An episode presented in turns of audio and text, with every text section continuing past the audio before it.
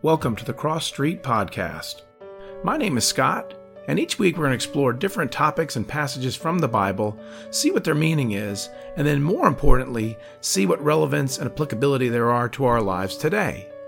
A lot of people think the Bible is outdated and has very little relevance in modern society, but in reality, there's a lot we can learn from it and even more to be encouraged by. And we challenge you to throw out any preconceived notions you may have about the Bible and read it again for the first time. You may be surprised at what hope it gives. Welcome back, everyone. Today we're going to be looking at the topic of how do you deal with the grass always being greener? What I mean by that is a lot of times we find ourselves in situations where, whether it be a job we don't like, or a relationship we don't like, or circumstances we don't like or don't understand. We're always just wanting and waiting, thinking that, man, if I can just get this next best job, or finish this course, or get out of this relationship, then I'll be able to have a much more productive life. It's always thinking something next is going to be better for you than your current situation. And how can we deal with that? So today we're going to look in the Bible to see what it says about what you should be doing in situations like that, and, and how we can deal with it. So the reading today we're going to look at is in the book of Acts, chapter sixteen, and it's referring to a man named Paul, who was on a mission with a colleague of his, Silas, and they are going around just preaching the gospel and come to encounter a woman who has the ability to do magical things, and they end up exorcising the uh, demon inside of her that allows her to do this. And as a result of it, they ultimately get thrown in jail for it. So we're going to read this passage, and then we'll go through and see how it can help us with the uh, situation of how we deal with circumstances that we don't think are ideal and, and what we should be doing in them. So as I said, we'll pick up the reading in Acts uh, chapter sixteen, verse uh, sixteen is where we're going to start, and we're going to read down to verse thirty-four. Once, when we were going to the place of prayer, we were met by a female slave who had a spirit by which she predicted the future. She earned a great deal of money for her owners by fortune-telling. She followed Paul and the rest of us, shouting, "These men are servants of the Most High God, who are telling you the way to be saved."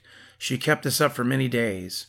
Finally, Paul became so annoyed that he turned around and said to the spirit, "In the name of Jesus Christ, I command you to come out of her." At that moment, the spirit left her.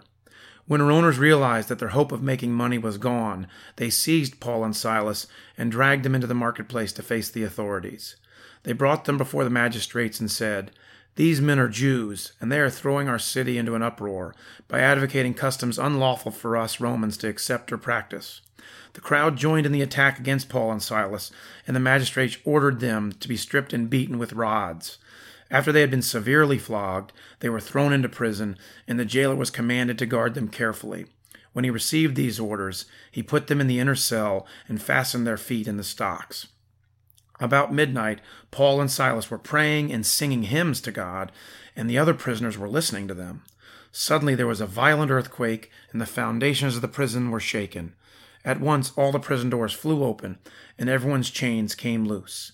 The jailer woke up, and when he saw the prison doors open, he drew his sword and was about to kill himself because he thought the prisoners had escaped. But Paul shouted, "Don't harm yourself. We are all here." The jailer called for lights, rushed in, and fell trembling before Paul and Silas. Then he brought them out and asked, "Sirs, what must I do to be saved?" They replied, "Believe in the Lord Jesus, and you will be saved, you and your household." Then they spoke the word of the Lord to him and to all the others in, the, in his house. At that hour of the night, the jailer took them and washed their wounds. Then immediately he and all his household were baptized. The jailer brought them into his house and set a meal before them. He was filled with joy because of he had come to believe in God, he and his whole household. And that ends our reading for today in the book of Acts. So this is a very interesting story. Uh, as I said, it's uh, Paul and Silas were traveling through an area called uh, Macedonia, and they had been preaching uh, just outside the city, down uh, by the river, effectively talking to Jewish and non-Jewish people about uh, Jesus and preaching the gospel, and then they had this encounter with this woman. So we'll uh, go through the passage and see what we can learn about what God wants us to do and, and, and to how to how to kind of frame ourselves in circumstances that we don't think are optimal.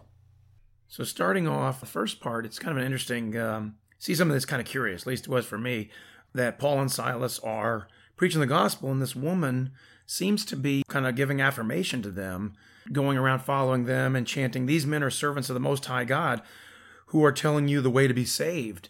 So you would think that they would be okay with her, but Paul obviously gets very annoyed and turns around and rebukes her and, and calls the spirit to come out of her.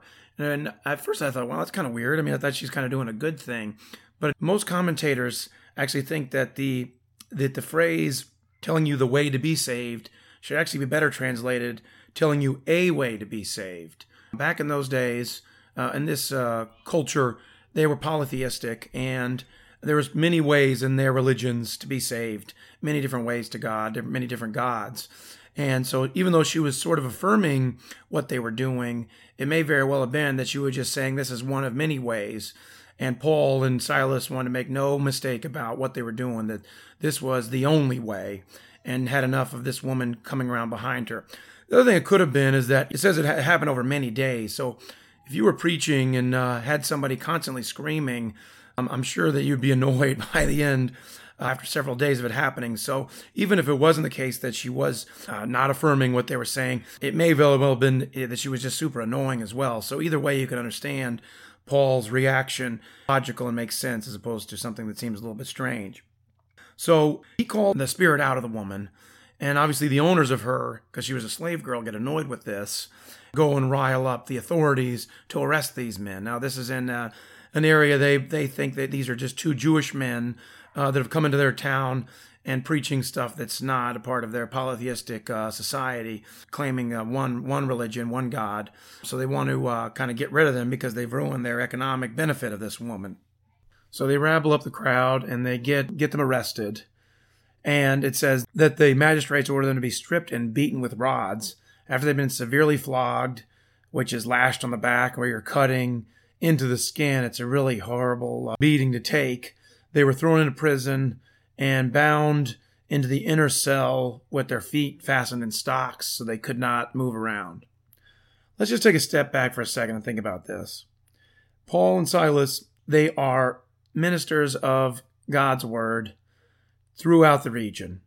They're doing their best they can to bring the gospel to people, to a new area, doing their best. And as a result of it, the reward they get is to be beaten severely and then thrown into an inner cell. This is actually a very important thing to think about. If I put myself in their circumstances, I would have been distraught. You know, I would think of God, I'm working for you. I'm not making any money. I'm not doing this for my own glory at all. I'm going into areas that I don't know anything about, don't know the people.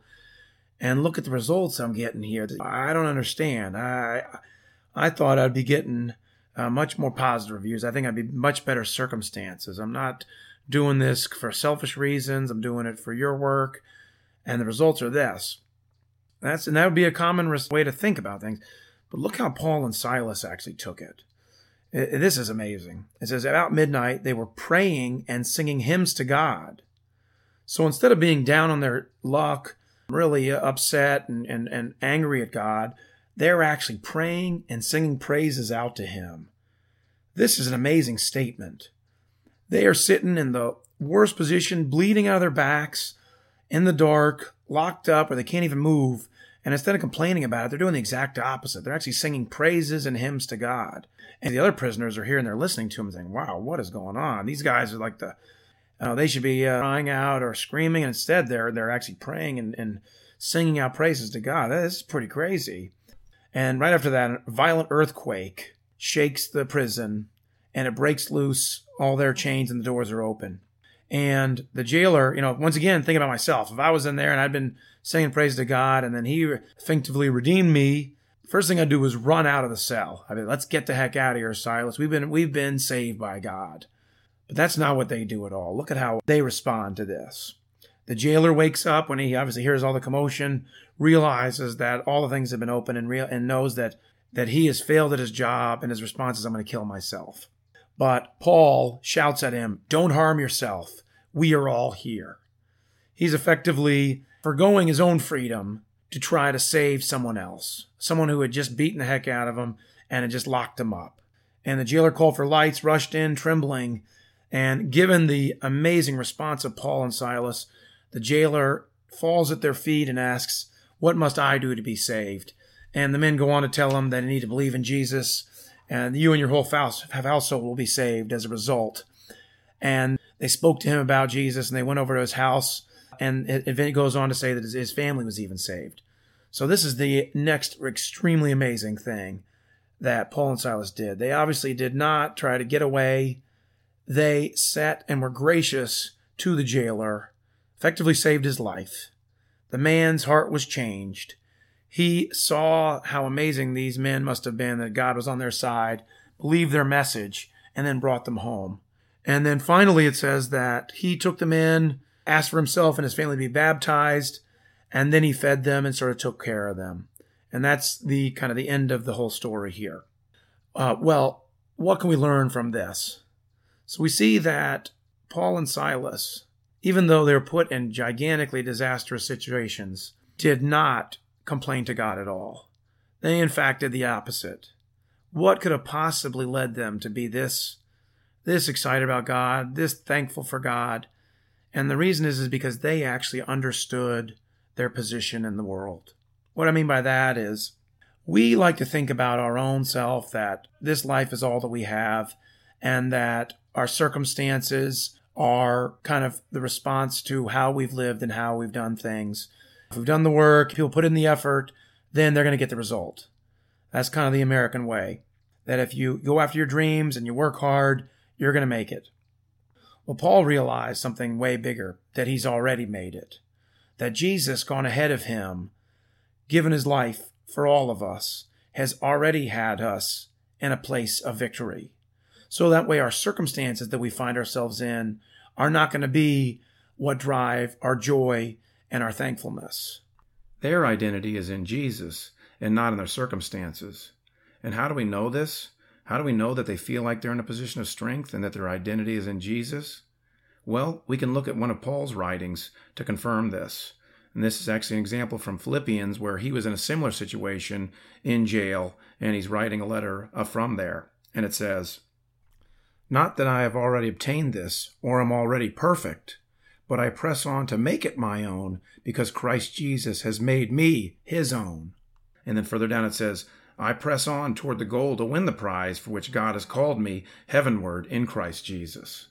So we can see that Paul sees his position has already been secured in Jesus, and he's focused on the prize from above and not on his circumstances on earth. And this isn't the only example in Paul's writings. Uh, throughout all of his letters, there are littered with references to having his strength and identity in Jesus. I'll just give you one other one as an example from Philippians. It says, "I can do all things through Christ who strengthens me."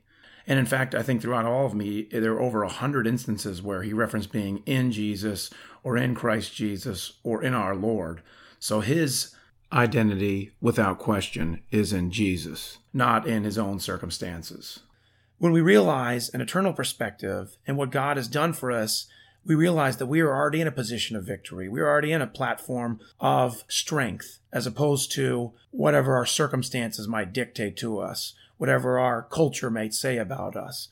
That's not where we are. Those of us that are in Jesus have already won. So we can then live out our lives, no matter what, whatever the circumstances, giving praise and thanksgiving to God, knowing that we have ultimately been redeemed. We have ultimately been taken care of. God is never going to leave us. And even when you face the worst circumstances, we can go through them in a much more fruitful way than ever before. And Paul and Silas understood this better than just about anybody. They were given the worst circumstances imaginable. And what did they, what did they do? They ended up using them as a platform to praise God, to give him the glory, and to do the work that they have been called to do. And as a result, they were able to change the hearts of plenty of men inside of a jail.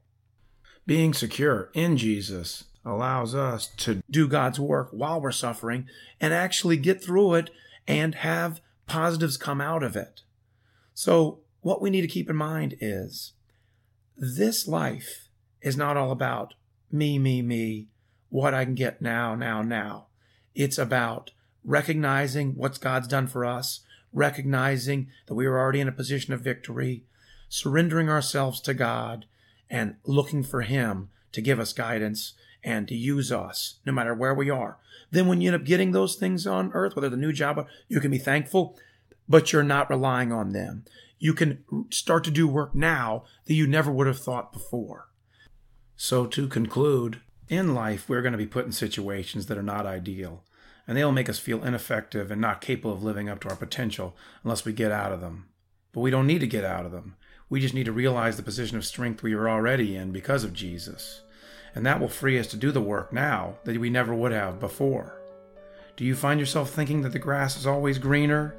Look at what Jesus has already done. He put himself in the worst possible circumstance on the cross so that we could be in a place of victory in any circumstance. Everything that we could ever need has been completed by him. Even death has been conquered for us. The Bible tells us, "Death has been swallowed up in victory. Where, O death, is your victory? Where, O death, is your sting? The sting of death is sin, and the power of sin is the law. But thanks be to God, he gives us the victory through our Lord Jesus Christ." Jesus is all we will ever need. Put your faith in him, bask in what he has done, and you will find joy and peace just in the same way that Paul and Silas did. And then, just like they did, when you face circumstances, whatever they are, you won't be looking for greener pastures.